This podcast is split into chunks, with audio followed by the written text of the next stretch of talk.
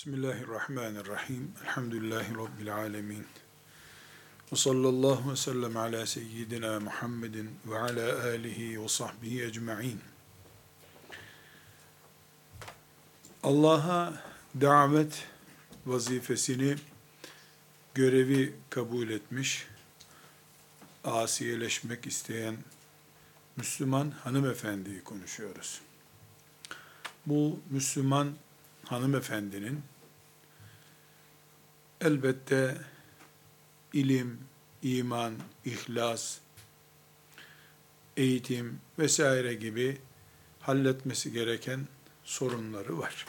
Ama asiyeleşerek ümmetinin bağrında muhabbet oluşturacak, kıyamete kadar anılmayı isteyen bir hanımefendinin evlilik dünyası ile ilgili bir cihada da hazır olması gerekir.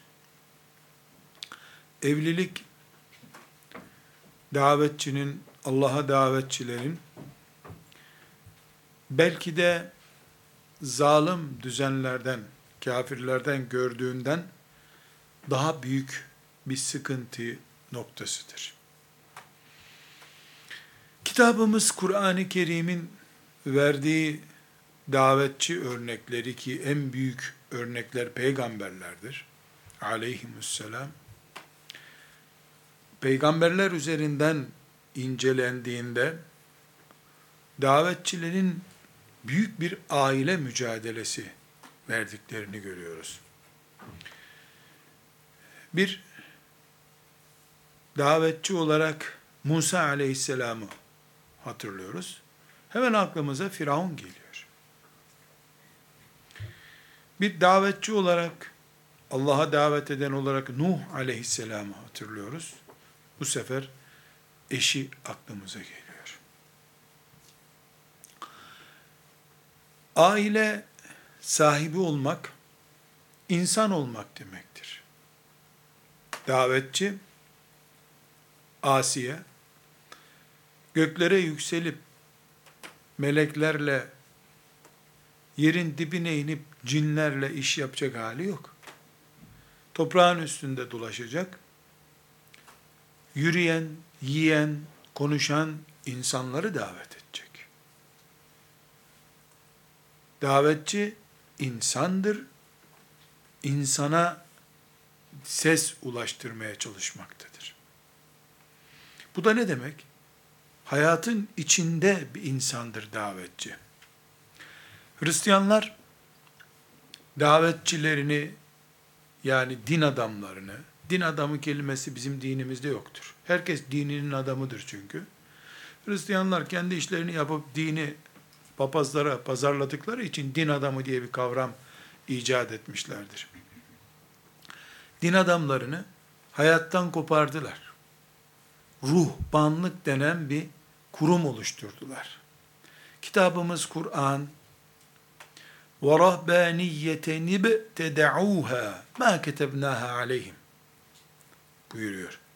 Ruhbanlık icat ettiler, uydurdular. Biz onlara böyle bir şey emretmemiştik. Ma ketebnaha aleyhim.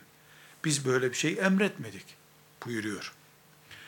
Bizim dinimiz ise İslam'ımız, şeriatımız Allah'a davet edenlere kadın veya erkek hayattan kopun demiyor. Hayatın içinde olun diyor. Çünkü hayattan kopmuş birisi Allah'a nasıl çağıracak? Melekleri mi çağıracaksın? Ölüleri mi çağıracaksın? İçinde yaşadığın insanları Allah'a davet edebilirsin.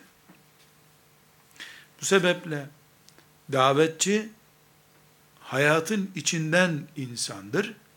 Hayat en yüksek oranda aile ile ortaya çıkar. Doğal bir aile hayatı, doğal bir dünya hayatı demektir. Münferit dağ başında yaşayan veya toplumdan kopmuş, köprü altında yaşayan, arkadaşı vesairesi olmayan insanlar, e zaten toplum tarafından insan, normal insan, sorunsuz insan kabul edilmezler ki, o çıkıp da haram işlemeyin dediğinde peki işlemeyelim desin insanlar. Bu yüzden kitabımız, Kur'an'ımız peygamberlerden söz ederken ki peygamberler Allah'a davetçilerin en büyükleridir, ilkleridir ve örnekleridirler. Bizim peygamberimiz de sallallahu aleyhi ve sellem davetçilerin imamıdır. Allah'a davetin en büyüğüdür.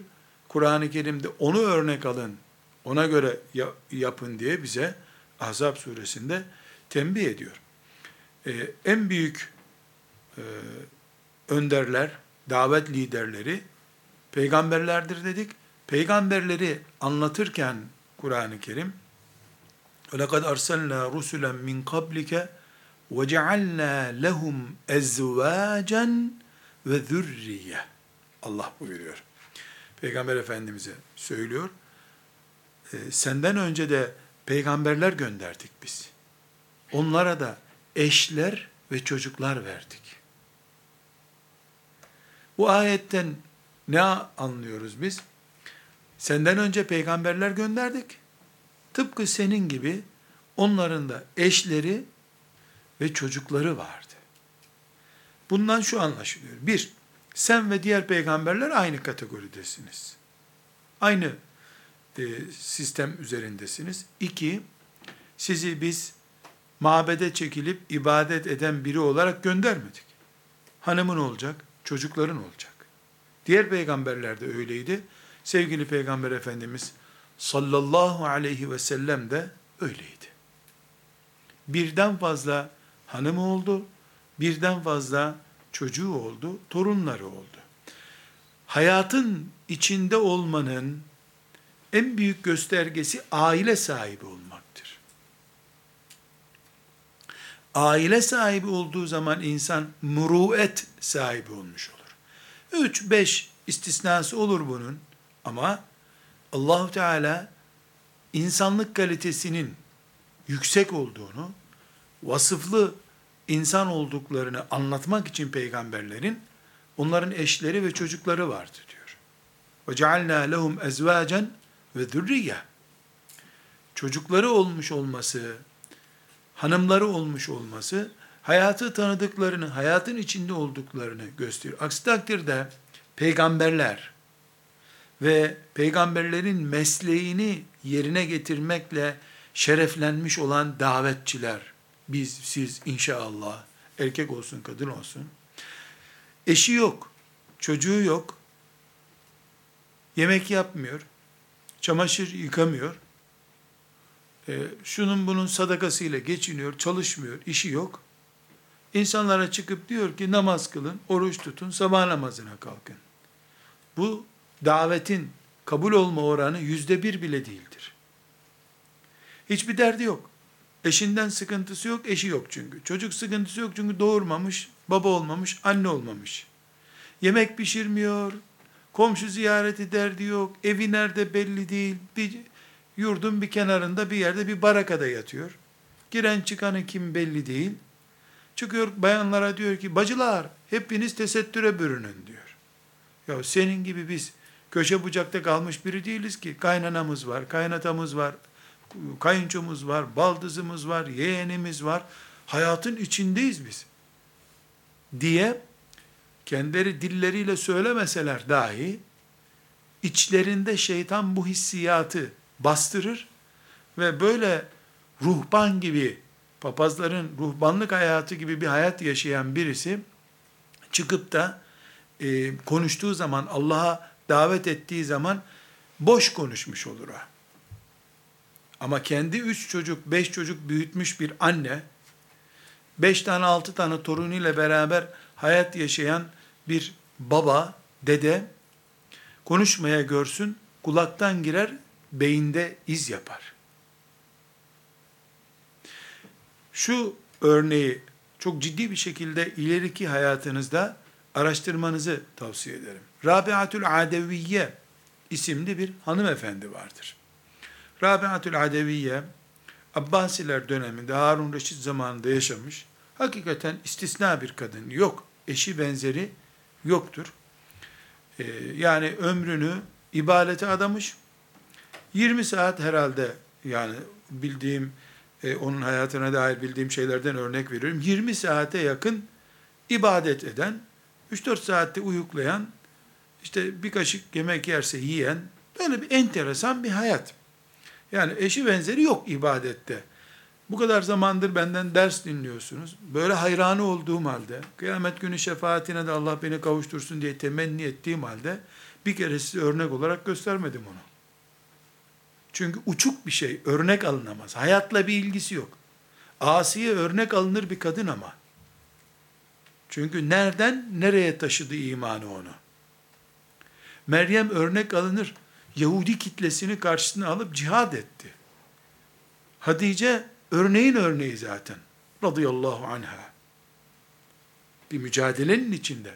Rabiatül Adeviye, Küfe'de veya işte Basra'da bir e, kulübeye çekilmiş, iki kaşık yemekle gün geçiriyor, sabaha kadar ibadet ediyor, akşama kadar ibadet ediyor.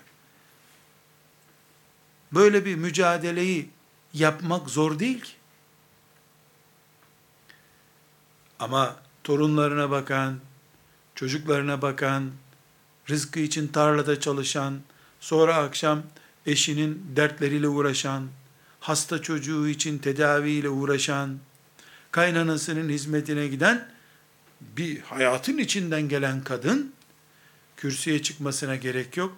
Onun o görüntüsü zaten derstir. İnsanlar uçuk örnekleri, ulaşamayacakları örnekleri tesir edecek bir örnek olarak görmezler, göremezler.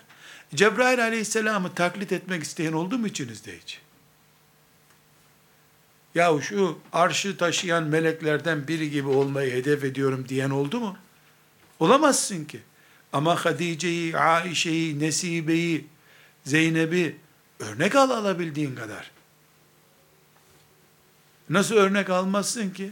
İşte insan, işte fakirlik içinde geliyor, işte eşinin hizmetini yapıyor, işte çocukların hizmetini yapıyor, işte Uhud'a da gidiyor. Yapılabilir bir şey. E, Cebrail aleyhisselam örnek alınamaz. Türümüz aynı değil bir defa. Aynı sınıfın yaratıkları değiliz. Ben uyuyorum, o uyumuyor. Ben yiyorum, o yemiyor. E benim nefsim var, onda nefis yok. Nasıl yarışacağız ki? Bir atla bir leyleği yarıştırmak olur bu. Biri yoldan gitmek zorunda, biri havadan uçup gidiyor. Yarış olmaz. Bu yüzden Allah'a davet eden kadın ya da kendisini Allah'a davet için ayrılmış mücahide kadın, toplumdan kopmuş kadın değildir. Toplumun içinde bir kadındır.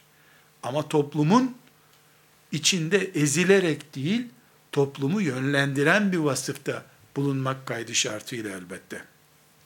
Toplumun içinde bulunmanın en önemli e, göstergesi de toplumun özü olan aile sahibi olmaktır.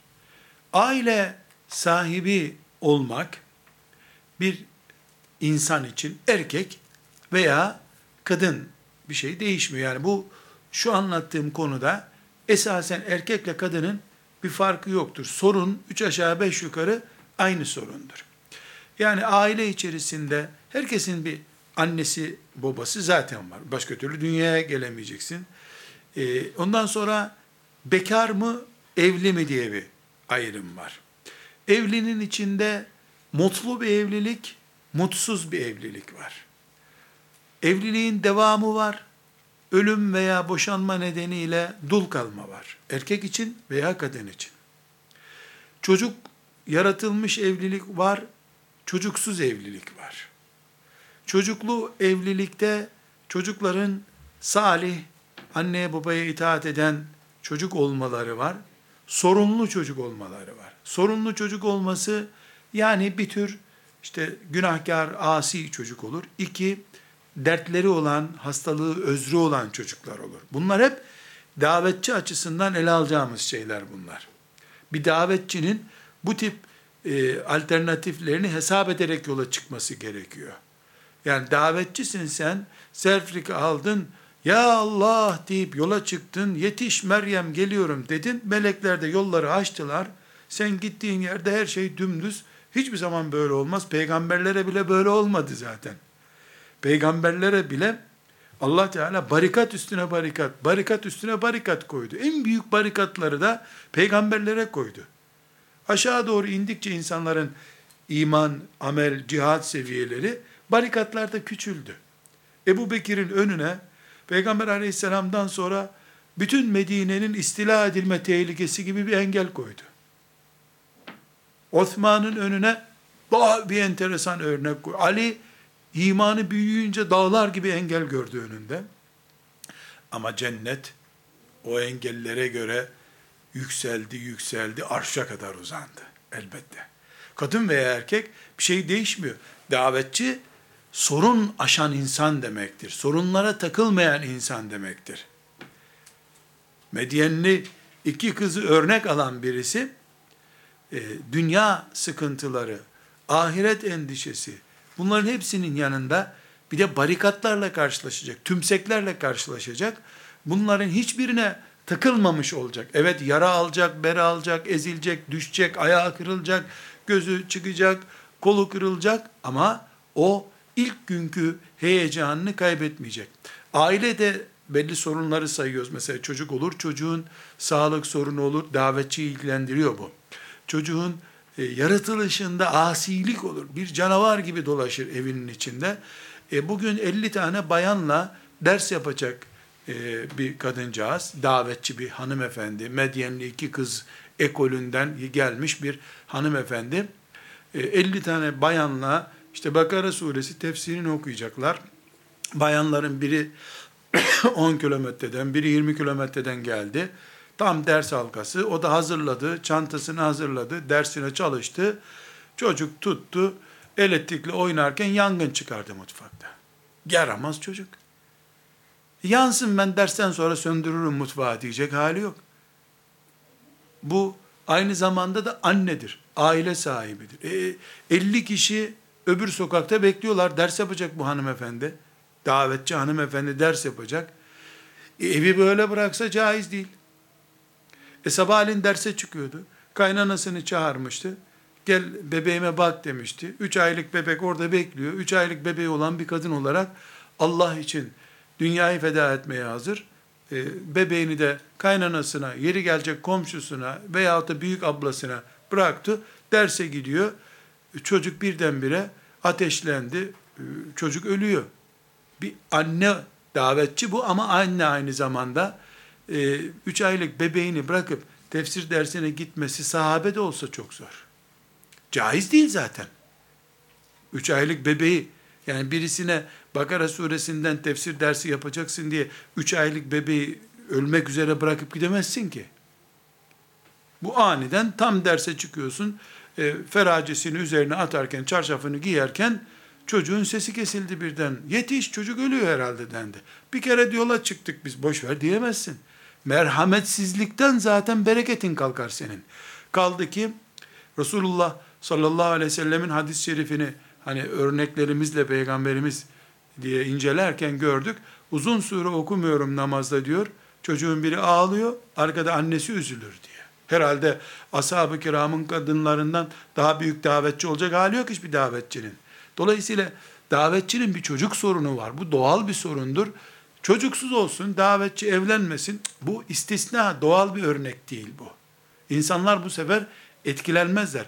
Bu sebeple davetçi aile ortamını tıpkı siz nasıl burada şimdi ayetler, hadisler öğreniyorsunuz.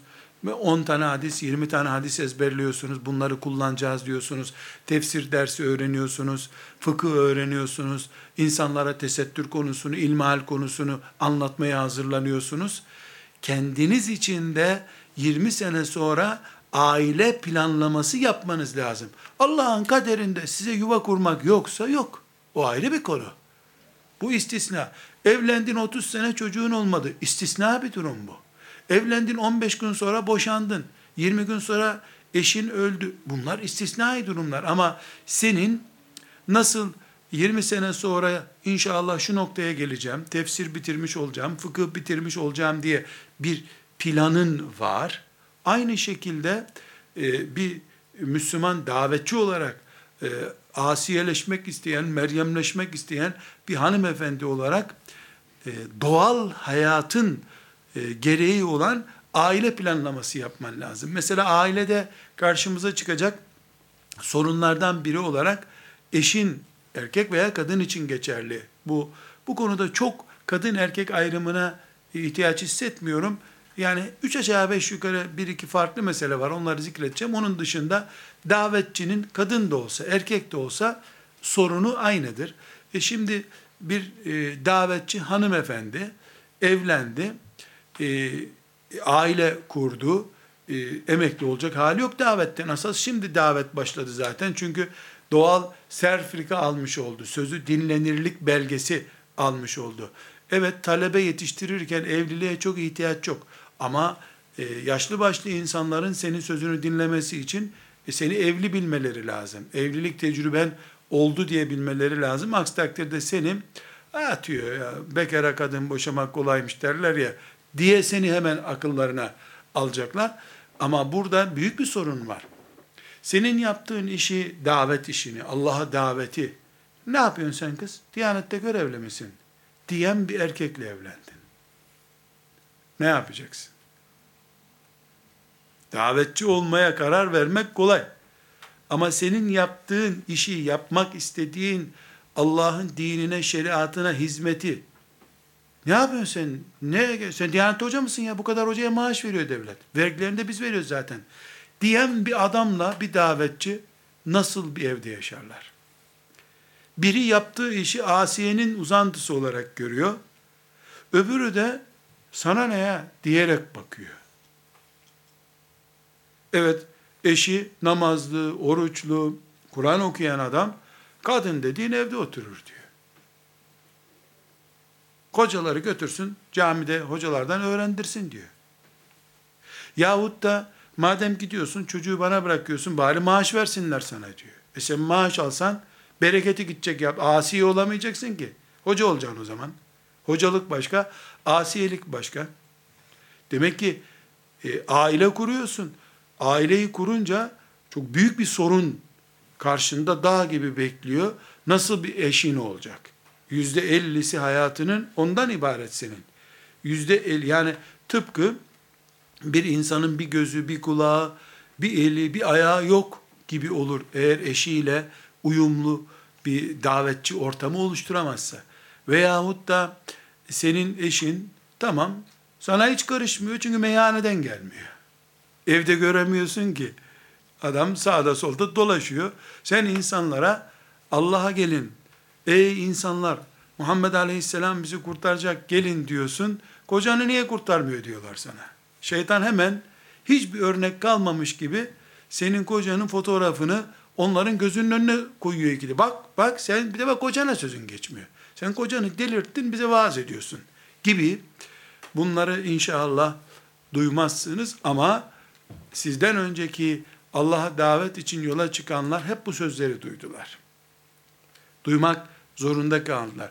Bundan da anlaşılıyor ki ciddi bir e, eş niteliği sorunu muhakkak davetçinin karşısına çıkar. Ama Allah sana bir yuva nasip etti. Hocandan dua almıştın. Bir garibanın duası tesir etti. Kocan kalkıyor ben bulaşıkları yıkarım. Sen bakma bu çocuğun altını değiştirmezsin. Çabuk git, git Elif cüzü öğret şu kadınlara diyor. Sen merak etme evi diyor. Allah. Öbür gün çocuk hastalanıyor. Ben ben götürürüm bebeği doktora. Sen git başkalarının çocuklarına hayır yap. Ben işe gitmem bugün bu işi hallederim diyor. Büyük çocuğun sen geliyorsun evi tertemiz yapmış, senin görevlerini yapmış. Allah Allah bu eve hizmetçi mi geldi? Yok annem Allah'ın yolunda hizmet ediyor. Annemin gözü rahat etsin diye çocuğun hizmet ediyor. Kaynanan geliyor. Kaynatan geliyor. Senin elini öpmeye kalkıyorlar. Kızım sayende cennete gireceğiz. Sen Allah'a davet ediyorsun diyorlar. Olur mu böylesi? Niye olmasın? Niye olmasın? Allah bu. Dilediğini yaratır. Ama bu bin insandan bir kişinin ya karşılaşacağı ya da karşılaşmayacağı bir şeydir. Yoksa Allah için zorluk yok. Ve mezalik alallah bir aziz. Kur'an öyle söylüyor. Allah için zor bir şey yok ki. e, hatırlıyorsunuzdur. Derste bugün konuştuk. E, Ömer bin Hattab radıyallahu anh kızı Hafsa'nın yanında bir gün dua ediyor. Allah'ım diyor. Bana hem şehitlik nasip et hem Medine'de olacak diyor. E Medine'de savaş yok. Savaşılan bir yer değil Medine. Şehitlik istiyorsan e, çıkacaksın uzaklara. Baba diyor, e bu ne biçim dua? Hem şehit olacağım diyorsun, hem de Medine'de olacağım. Peygamberin yanında olacak. Böyle şehitlik olur mu diyor. Allah isterse yapar kızım sen merak etme diyor. Yaptı mı da Allah yaptı. E şimdi davetçi hanımefendinin böyle bir aile hayatı olabilir mi? Niye olmasın ki? Ama bu sefer kendi sağlık sorunu da çıkabilir. Kendisi de bir sağlık sorunuyla karşılaşabilir. Tamam her şey yerli yerinde. İşte 250 kişilik fıkıh dersi vardı. Bayanlar yeniden şeriatı öğrenmeye başladılar. Tesettüründen, e, abdestinden, orucuna kadar icazet vermeye hazırlandı. Fıkıhtan icazet verecek 20 tane hanımefendiye. İşte Buhari-i Şerif ezberlemeye başlandı. Aman Allah'ım ya gökler yere indi de bütün melekler yere doldu sandı. O kadar mutlu olacağında e, hanımefendi bir ufak sancıdan dolayı bir gün bir doktora göründü, bir de hastaneden çıkmadı. Bu da mümkün. Bunların tamamında bir büyük sloganımız var. Biz zaten kaderimizin peşindeyiz. İtirazımız yok. Biz kader bize göklere asılı kalacaksın dediyse asılı kalırız. Kömür ocağında kömür olacaksın sen dediyse Allah kaderde bana niye olmayayım ki ben? Ha yatağımda yattım ama kömür ocağında kömür oldum. Ben kaderin kuluyum. Kaderime yani Rabbimin yazdığı kadere kul olarak teslimim ben zaten. Benim bir sıkıntım yok. Ama bir planlamayla yol almak gerekiyor. Aksi takdirde şeytan her olayda delirtir insanı. E, evliliği gecikir, e, ben Allah'ın iyi kulu olsam evlenirdim der. İkide bir gelen giden işi yok gibi niye evlenmiyorsun der. Yahu size ne benim evliliğimden diyemezsin. Toplum baskı yapar. Gelen evlendin, e kocan niye şöyle yapmıyor, hanımın niye böyle yapmıyor diye davetçiyi bunaltır. En yakın akraban, hısımların, kaynanan, kaynatan e seni normal insan yerine koymaz. En basit örnek vereyim hanımefendiler.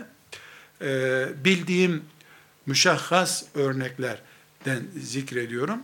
Mesela e, bir evin üç oğlu var. İkisi işte inşaatçı filan şunla bununla evlenmiştir. Bir tanesi de hafıza bir kızla evlenmiştir. E, o kızcağız da Arapça da biliyordur. Hatta evleneceği zaman kızcağız bakın ben bu kadar yıllardır şeriat tahsili görüyorum. Ben anne olacağım, kadın olacağım ama e, ben bulunduğum yerde e, bir ufak medresemde olması lazım. Yoksa emeklere yazık hocalarım benimle senelerdir uğraşıyor. Annesi işte annesi olacak yani çocuğun anne kocasının annesi olan kaynanası tabi kızım bizim evimizde bereket gelir zaten. O ne güzeldi. Medrese benden. Yemekler, çaylar benden kızım. Allah ne güzel. Tamam tamam hemen düğünü yapalım demiştir. Sonra hanım kız elhamdülillah medresemizde olacak, bir de kocam olacak. Ya Rab ne günler ya deyip sevinerek bir daha seneydi evlilik ama hemen bu ay olsun medrese taşıyacak ya şimdi. Eve gitmiştir ki bütün eltileriyle e, oturmuşlardır. E, müteahhit olan işte el kocası müteahhit olan e, eltisi bakıyor ki aman Allah kolda bilezikler kaynana ona daha hürmet ediyor o çok değerli bir hanımefendi. Fakat bu hani bizim evimizin bereketi olacaktı, sevaplar yağacaktı evimize diye nişandan önceki konuşmalar uçtu gitti. Bu hep üçüncü sınıf. Adam yerine konmuyor. İmtihan bu. E kızım biraz daha bizim evle ilgilen. Ne yapıyorsun sen? Hep milletin karılarını okutuyorsun. E öyle dememiştiniz. Hani e dedik ama Sultanahmet Camisi aç bizim evimizde de demedik işte. Ara sıra okut. Kadir Gecesi okut. Mevlüt Kandili'nde Mevlüt oku. En basit örnek zikredeyim. Ee, yine müşahhas yani birisi üzerinde bildiğim şeyi anlatıyorum. Sanal bir şey anlatmıyorum. Ee, bir hoca hanım e, genç yeni evlenmiş, evliliklerine ben de e, aracı oldum. E, ve Suriye'de e, Buhari icazeti almış bir kızcağız. Yani ben kabul etse önünde oturur ders okurdum. O şekilde Nurettin Itır hocamızdan icazet almış bir hanımefendi. Bir miktar evliliği gecikmişti. Yani 28 yaşlarındaydı evlendiğinde. Ee, çok iyi Arapça biliyor. Mükemmel hafız. E, 7 bin hadisi senetleriyle okuyordu Buhari'den. Yani Türkiye'de böyle örneği yok hanımefendinin. Ee, ben sonradan evlilikleri tanıyor musun, tanışıyor musun diye bana sorulduğunda dedim ki oğlunuz ve eviniz başına bela almasın bu kızla evlenmeyin dedim. Niye dediler? Dedim ki bu bir mücevherdir. Siz bunu bir kulübede tutarsanız yazık günah Allah sorar bunu size. Ben olsam evlenmezdim bununla dedim. E bu yürüyen bir peygamber ya. Bunu siz nasıl kıymetini Ne diyorsun sen dedi kayınpederi olacak adam. Bizi dedi ne zannettin dedi. Biz malımızı canımızı feda ederiz bu işte. Büyük büyük konuştular. Neyse ben ikaz ediyorum dedim. Çocuk iyi kaliteli yani çocuk öyle alim değil ama çocuğun da maşallah var. Güzel bir delikanlıydı. Güzel bir törenle evlendik. Hatta kızcağız düğün yapmayı kendisine uygun görmedi. Düğün müğün istemiyorum dedi. Şahitler gelsin birer yemek yedirin dedi. Düğüne vaktim yok benim dedi. Yani düğünü israf gördü kızcağız. Çok mükemmel e, ben de bulundum. Aradan birkaç ay geçti. E, kızcağız bir gün beni aradı. Hocam dedi delirmek üzereyim bana yardım et. Hayır olsun dedim. Dedi eşimle bir gelebilir miyiz? Buyurun gelin dedim. Şimdi e, kaynanası ve kaynatası geldi anlattıkları şeyi anlatıyorum. Sağa sola ilan etmiş. Biz Nurattin Hoca'nın da şahitliğiyle dünyanın en iyi kadınlarından birini oğlumuza aldık. İşte yılın belli günlerinde bütün çevreye ilan etmiş. Bugün büyük ilmi gün var. Burada ilmi gün var. Yani mesela bir yılda 5-10 tane ne kadarsa artık tam ayrıntısını bilmiyorum. İlmi toplantılara karar vermişler. Bu kızcağıza da sen de hazırlan kızım. Filancalar gelecek. İşte onlara sonra yemek verecekler ama önce sen bir donan bunlara bakalım demişler. Kız da oturmuş güzel hadisi şerifler, seminerler hazırlamış. Kalabalığın önünde gelmişler. Ee, çıkarken e, salon görevlisi demiş ki nereye okuyacaksın demiş. Ne okuması? Ben ders yapacağım demiş. Delirdin mi kız demişler. Ne dersi ya? Bizi buraya ilahi okuyacaksın diye çağırdılar demiş. Ya ne ilahisi? Hayatta okumadım ben böyle bir şey demiş. Okuyacaksan ilahi oku, okumayacaksan biz yemeğimizi yiyelim demişler. Yemek yemişler. Ben ilahi bilmiyorum demiş. Öbür toplantı olmuş. Bu bir kaza oldu zannetmiş. Öbür toplantıda mevlüt mü okuyacaksın, ilahi mi okuyacaksın diye sormuş. İlahi bilmiyor ya bari mevlüt oku demişler. O toplantıda dağılmış. Üçüncüsü olmadan beni aradı kızcağız. Aradım babasını falan. Ya hocam sen demedin mi dinine hizmet edecek bu? Salon tuttum ben yahu diyor. Deli bu kadın diyor. Baktım ki bu kızcağız Ebu Hureyre gibi bir şey. Ama bu adam din deyince mevlüt ve ilahi anlıyor. Kavramları aynı kullanmıyor ki. Bitti. O kızcağızın hayatı bitti. Eşini seviyor. Eşi onu seviyor. Eşi hiç ilgisi yok ailesiyle. Eşi de ya hocam diyor bana diyor şoförlük versin ben bunu dolaştırayım sağa sola diyor. Eşi hürmet ediyor. Fakat ana baba ceberut, dindar adamlar sanmıyorlar. Adam ilahisiz gün geçirmeyen takva bir adam. İlahi okuyor akşama kadar. Mücahit. Şimdi zannetmeyesiniz ki gavur, içkici, sarhoş bir kocan oluyor, kaynatan oluyor. Bir de böylesi oluyor. Yani aynı dilden konuşmuyorsun. Sen din diyorsun, o mevlüt anlıyor. Cennet diyorsun, şol cennetin ırmakları diye bir ilahi anlıyor.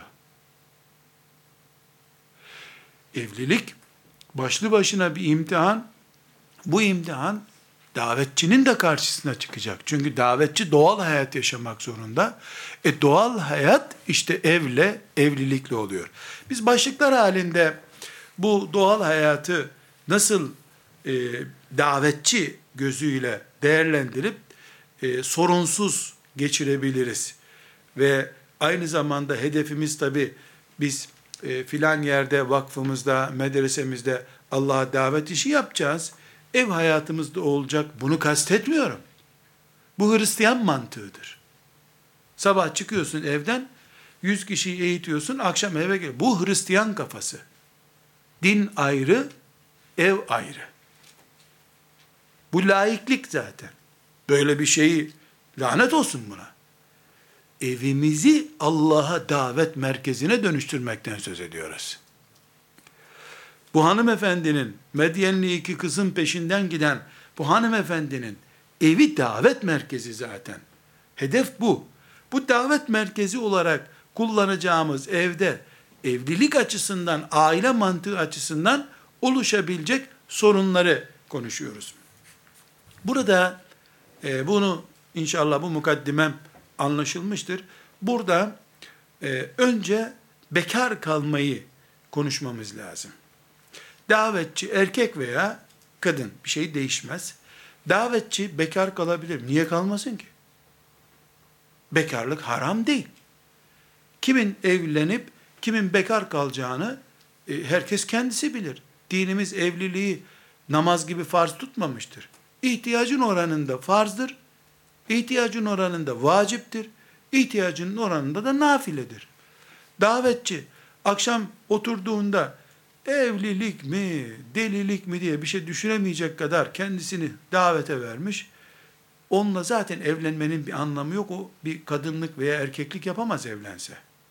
Ama bir noktaya gelmiş ki e, daveti bile o bekarlığından etkileniyor. Onun evlenmesi lazım.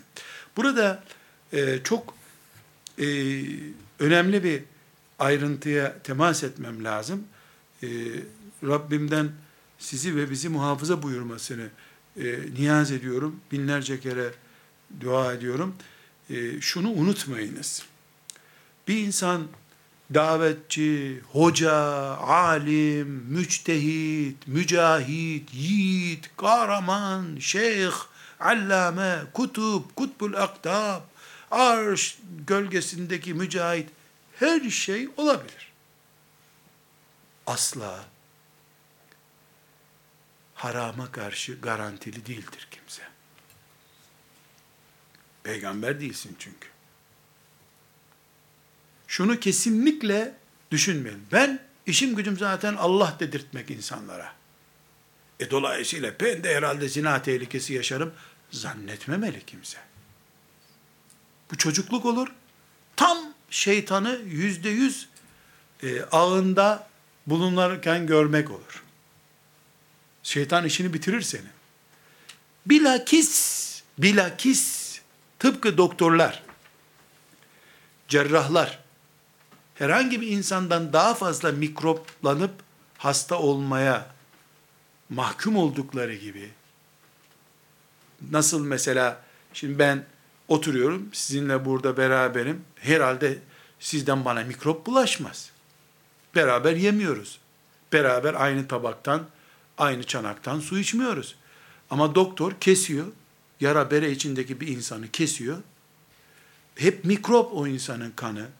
E doktor burnunu adeta sokuyor. Yani mikrop yuvasında doktor. Onun için maske takması lazım doktorun. Hijyenik olma, eldiven tutması lazım. Maşayla tutması lazım. Yoksa mikrobun içinde.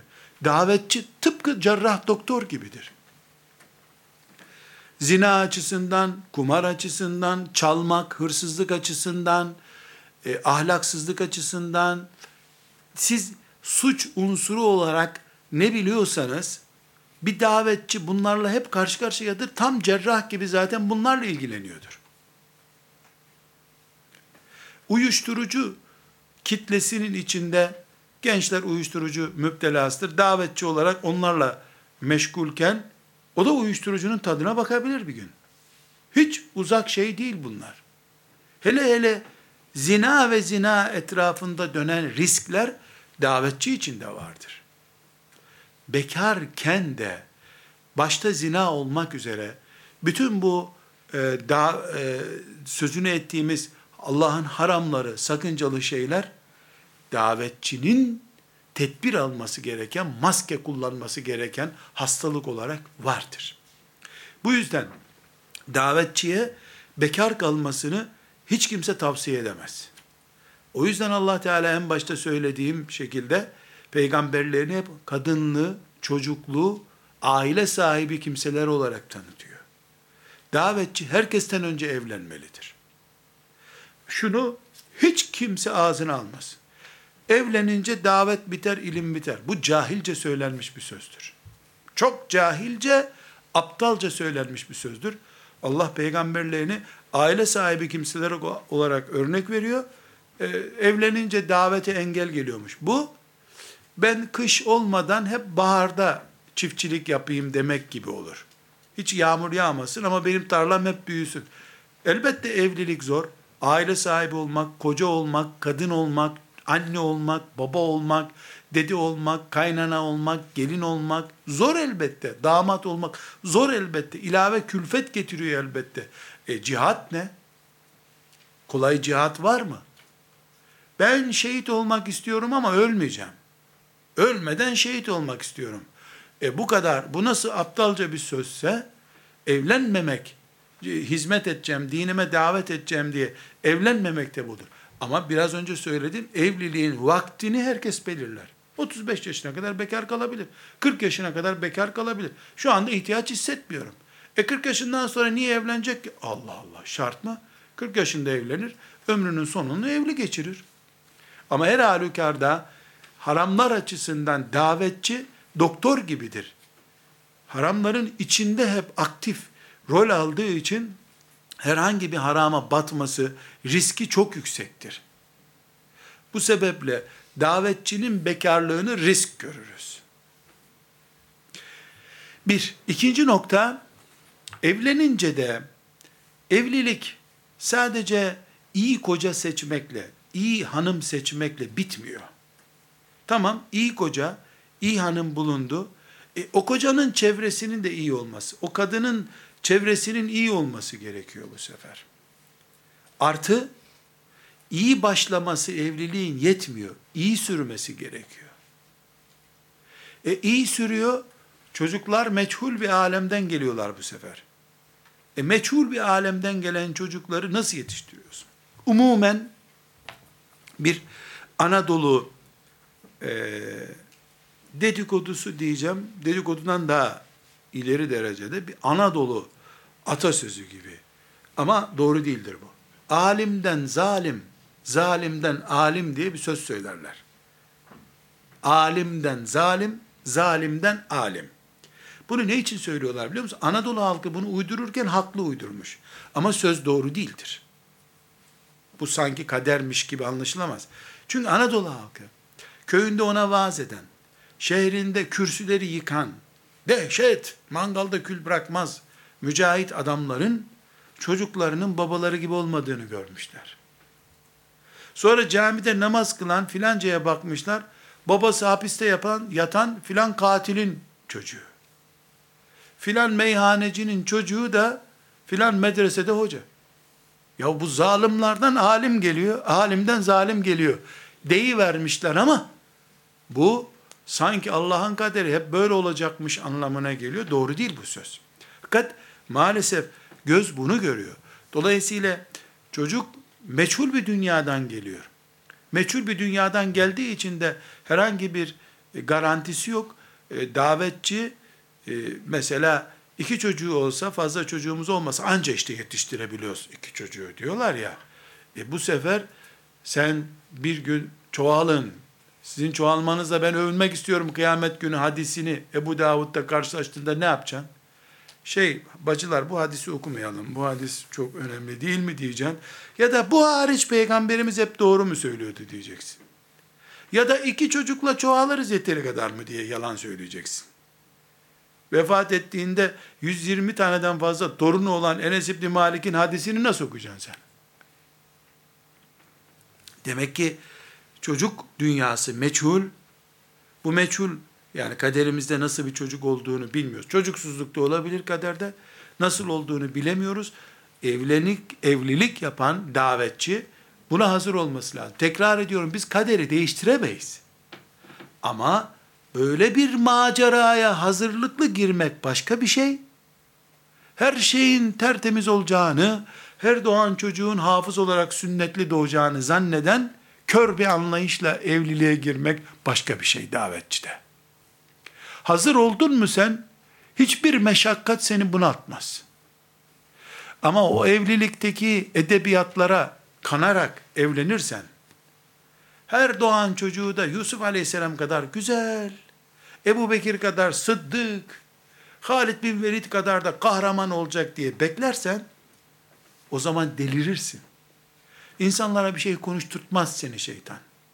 Tam ağzını açıp, ey bacılar, abiler diyecekken, çocuğun aklına gelir. Şu anda çocuğun senin hangi rezilliği nerede yapıyor belli değil. Sen bu insanlara ne anlatıyorsun der.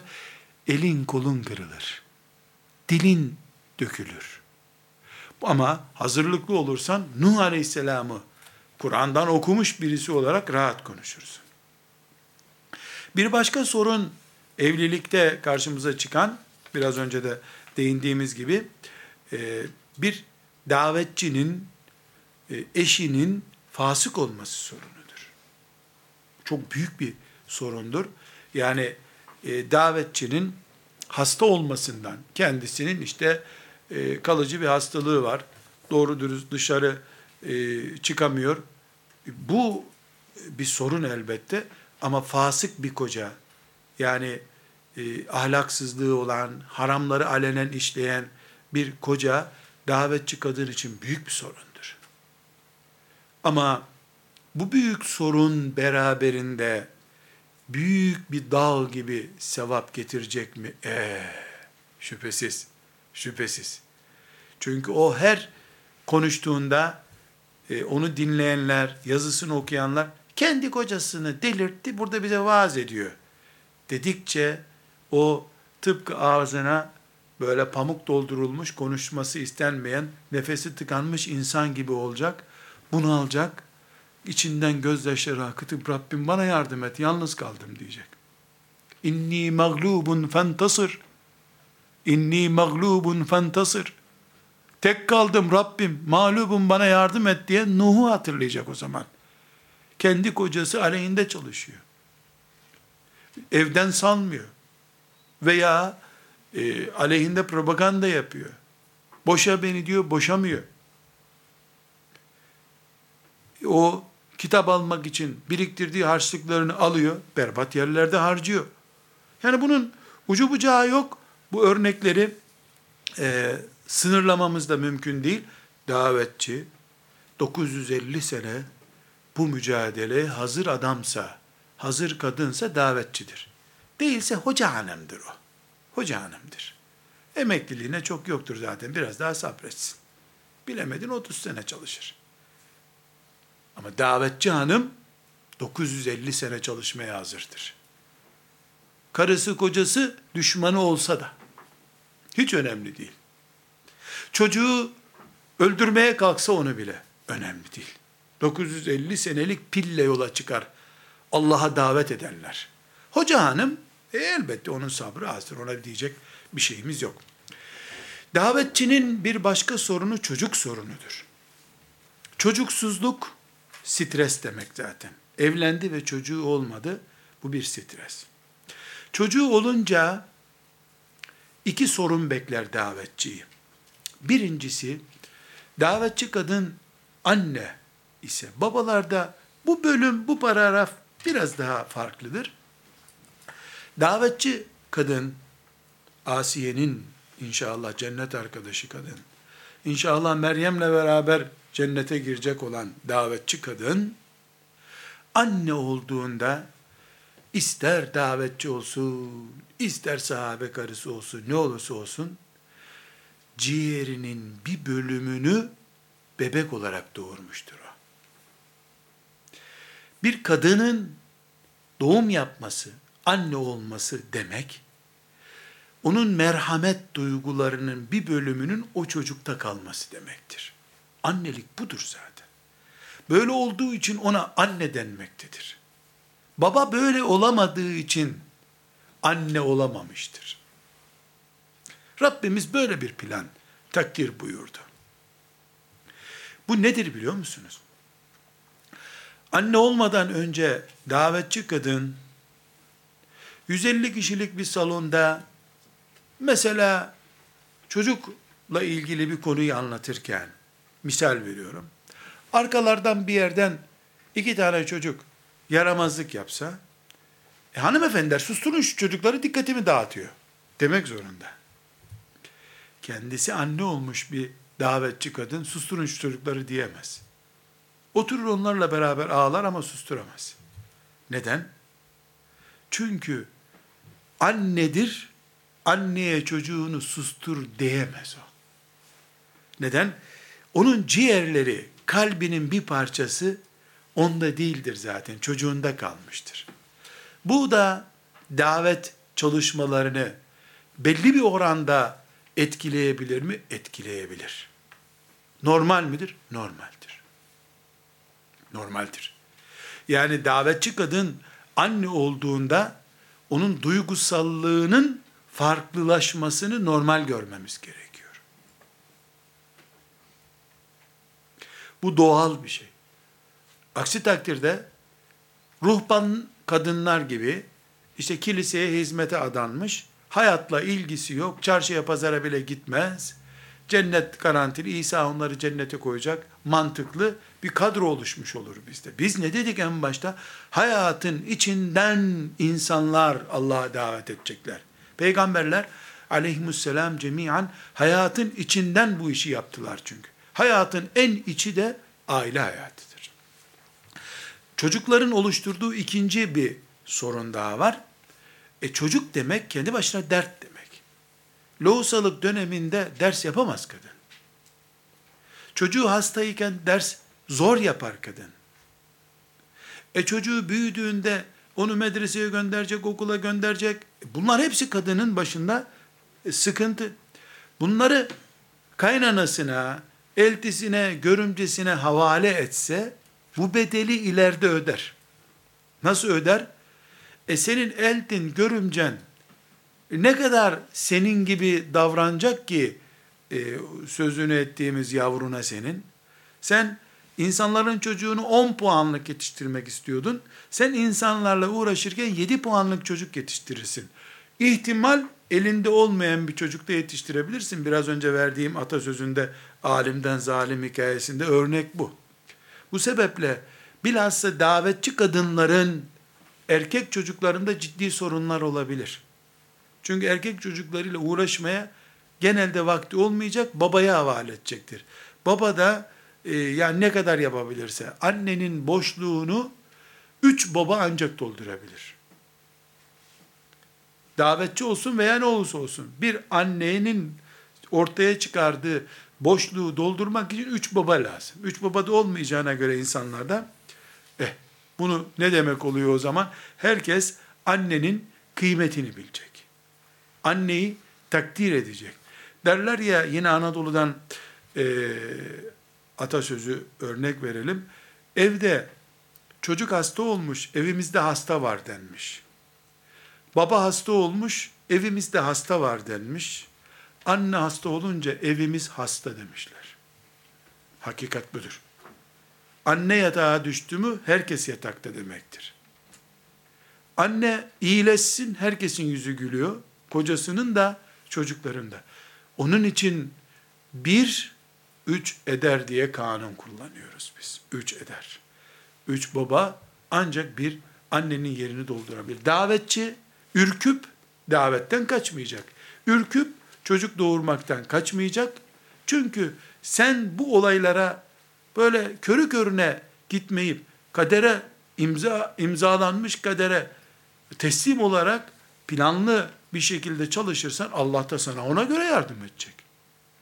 Ashab-ı kiram onca imkansızlıklarının yanında 10-15 çocuk babası olarak yaşadılar.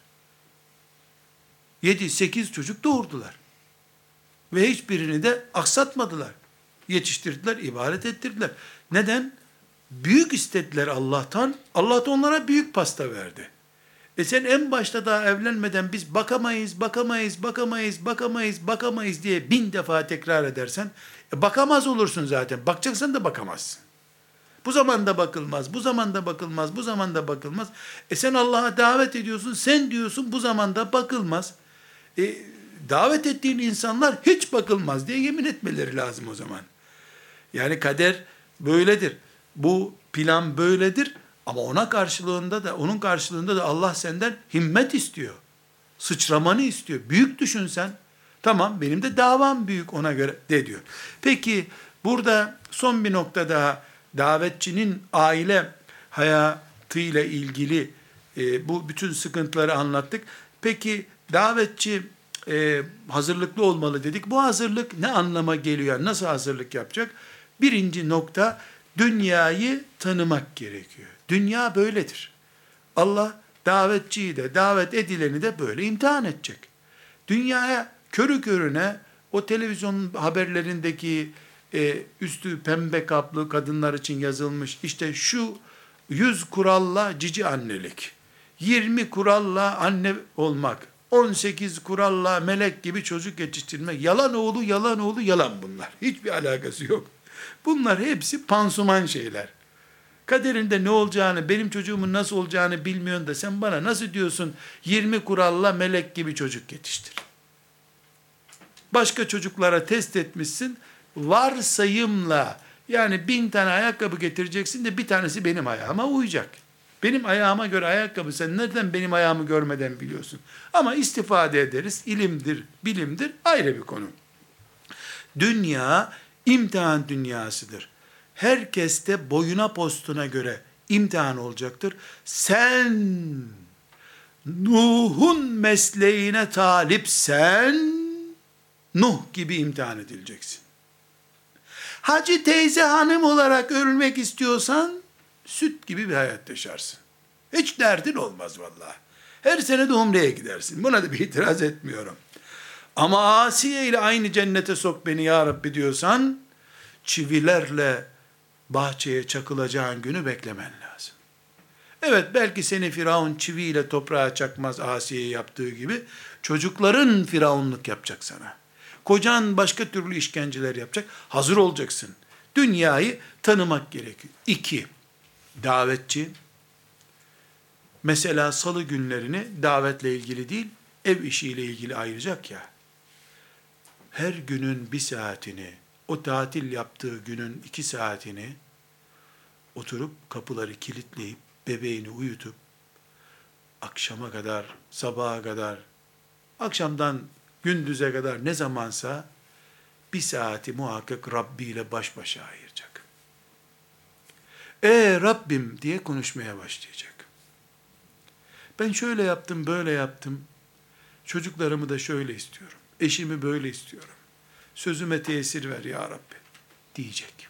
Yani namazın dışında, iftar saati dışında, insanlarla yaptığı duaların dışında dua vakitleri olacak. Eğer bir davetçi dua edemezse, özel dua bilemezse çatlar. Çatlar. Dinamit gibi de patlar. Dua rahatlatır. Kabul olur olmaz önemli değil. Duanın kendisi şifadır zaten. Üçüncü olarak iki silahı hep belinde olacak. Bir sağ tarafta silah, bir de sol tarafta. Kadın madın ama silah taşıyacak, silahsız olmaz. Bilhassa kadın davetçi için bunu söylüyorum.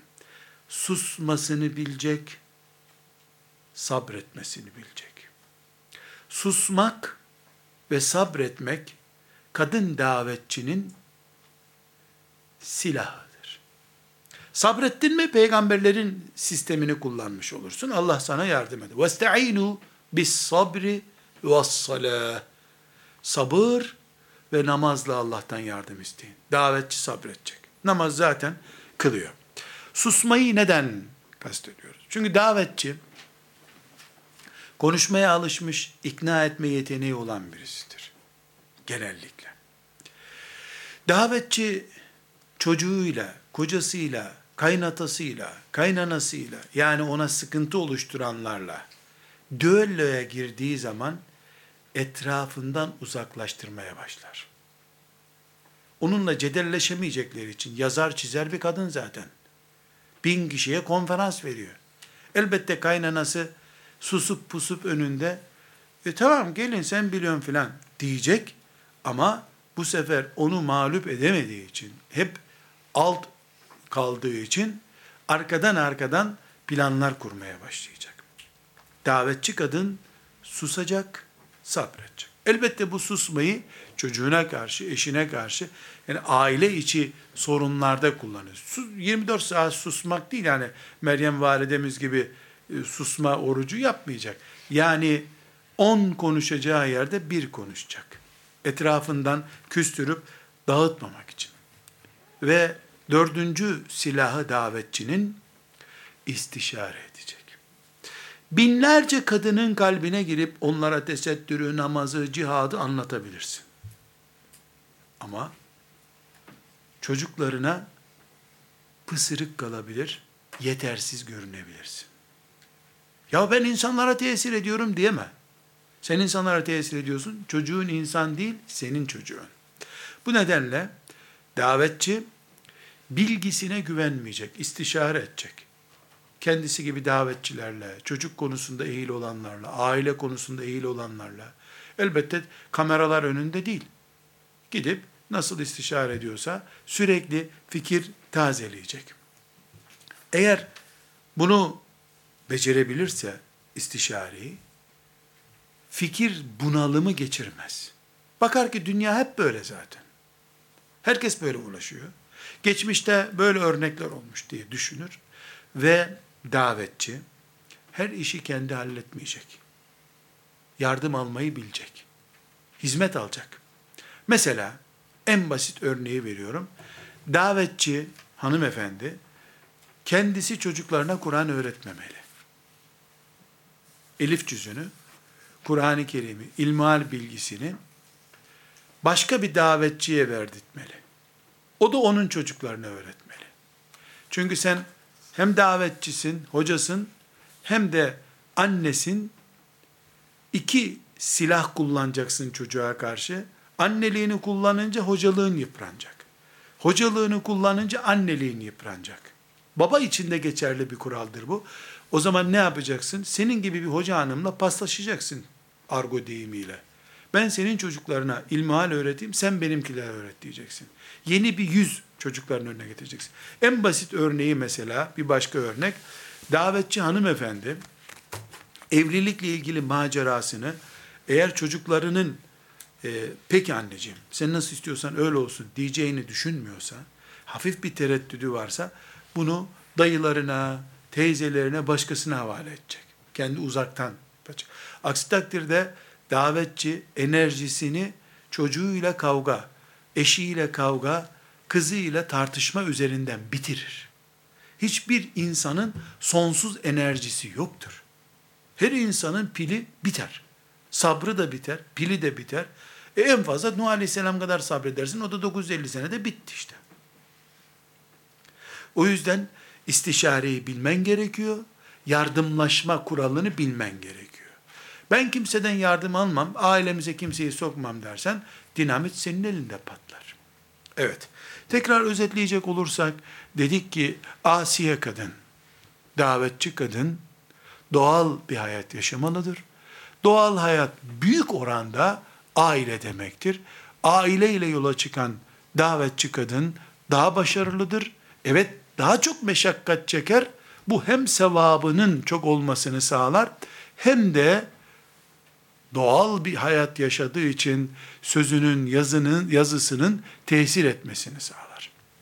Velhamdülillahi Rabbil Alemin.